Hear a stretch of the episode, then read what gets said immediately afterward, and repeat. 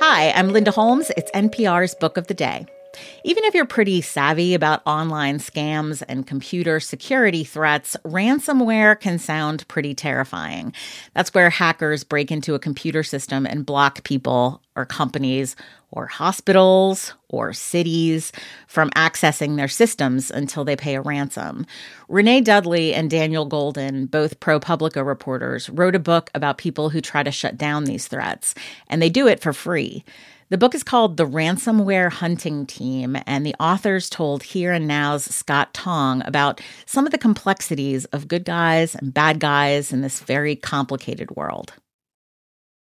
You may have heard of a high tech version of kidnapping around the world.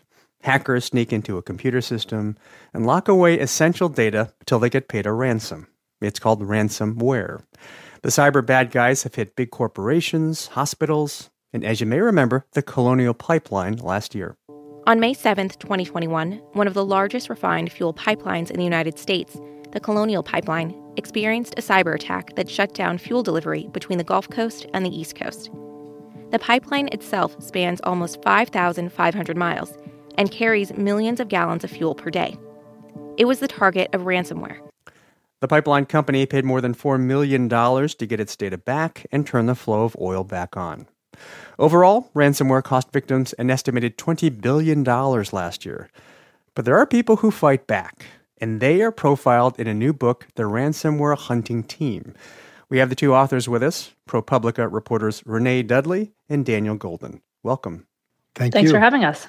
So, Daniel, ransomware once was a kind of petty crime. How did it become this global hacking industry? Yeah, I mean, ransomware has emerged from the sort of individual operator to the larger organization. It was going from individual players using a kind of uh, spray and pray approach, attacking lots of individual people for a few hundred bucks a piece, to these business organizations attacking major targets like corporations and cities and hospitals and universities and uh, demanding millions of dollars in ransom. And now some of them in their organization are as complex as uh, traditional businesses with human resources people and various kinds of specialists all designed to uh, amp up the stakes. As they've grown, the specialization that Dan mentioned, where they are having people who specialize on finding the vulnerabilities, and people who specialize in writing the code, and people who specialize in doing the negotiation, it's allowed the hackers to focus more on the cryptography. That's the part that actually locks your computers. That's what helps them to get these bigger targets and extract more money. Yeah, right. I mean, it is this corporate model that you that you lay out, right, with different kinds of expertise. Your book, of course, also chronicles the good guys, as it were, here. These kind of white hat social misfits in many cases who are really good at cracking ransomware, finding ways to help people who've been attacked, organizations that have been attacked. Daniel, I want you to tell us a little bit about Michael Gillespie because I find his story fascinating. Yeah, Michael is a, is a fascinating guy. He's one of about a dozen members of what's called the ransomware hunting team. These people around the world who, for no fee, no profit of their own, have saved millions of people and organizations from paying billions of dollars in ransom through their code cracking abilities. And among them, Michael is the most prolific. He's cracked uh, more ransomware than any of the other members by finding ways to get the key without having to pay the ransom. And his story is quite remarkable. He's overcome all kinds of challenges as he grew up in poverty. Uh, he never went to college. He had cancer. He and his wife have been so poor that every month they've, they've had to choose uh, uh, which utility do we use and which one do we shut off? You know, are we going to have mm. electricity or water this month? Uh, uh, you know, he was working at a very low wage job as a tech repairman at a company called Nerds on Call. And yet he became obsessed with ransomware. Some of the clients at Nerds on Call had been hit by it. And he basically taught himself to become brilliant at finding the weaknesses in the code that the hackers use to encrypt people's files. And, and he ultimately developed a number of tools that automated this so that if you were hit by ransomware and you upload files to his site, it could tell you what kind of ransomware it is and if there's a solution to that ransomware that will allow you to get the key. Yeah. Well, I mean, it's an fascinating human story. I mean, not about just about persons like Michael Gillespie, and I still can't get over how he and this group they just do this for free. They continually do this for free. But Renee, I want to ask you about you know what are the surprises uh, about you know we think this is kind of good guys and bad guys, and on one side with the hackers.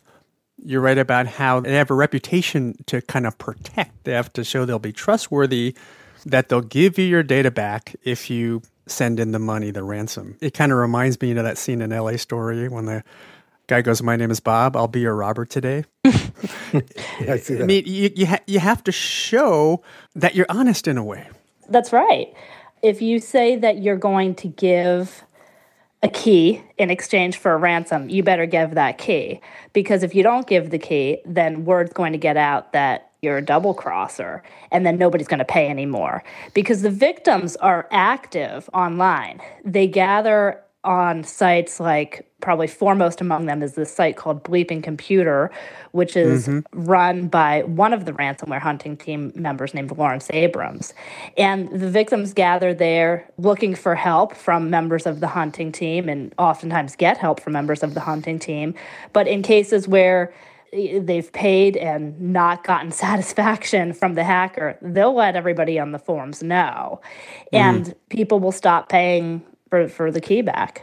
We also found, interestingly, that the hunting team that we feature and the bad guys, they have an awful lot in common. You know, they, they like some of the same video games, some of the same movies. They're both obsessed with cryptography and coding. They're, they're sort of the same age. And, and there's a banter that goes on between them. And our book features a lot of the conversations where the hackers are taunting the hunting team or vice versa.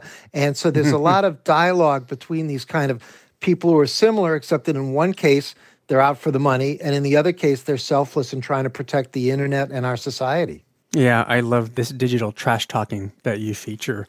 The other kind of twist I found, Daniel, is there are these apparent good guys on the surface who emerge to help people fix their problems, saying, oh, well, you know, you pay us a fee and we'll get your data back. But in reality, they're just paying the ransom and taking a cut. That's right. These are called data recovery firms, and they pretend to do what the hunting team really does.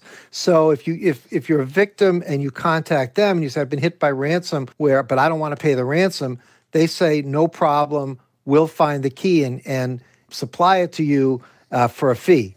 But in reality, what they do is they open up negotiations with the uh, hackers and they pay the ransom. They get the key and then they supply it to the victim, saying here's your key, but then they charge them the ransom plus a profit, and the victim never knows that, hey, I actually paid the ransom. They've been essentially deceived twice, first by the the gang and then by the place that they sought to uh, get help from. Yeah. I, I want to just ask the both of you, I mean, talking about this publicly in this book, do either of you worry that you have a little bit of a target on your back, that the bad guys are going to try to go after you? We do have a little bit of a worry because you know our publisher was hit by ransomware shortly Oh, before wow. publication. We don't know if that was related to our book or not, but the timing certainly gave us some concern. A number of the members of the ransomware hunting team use aliases to protect themselves. One relocated because he was worried about hackers knowing his location. So mm-hmm. they do feel the, the threat.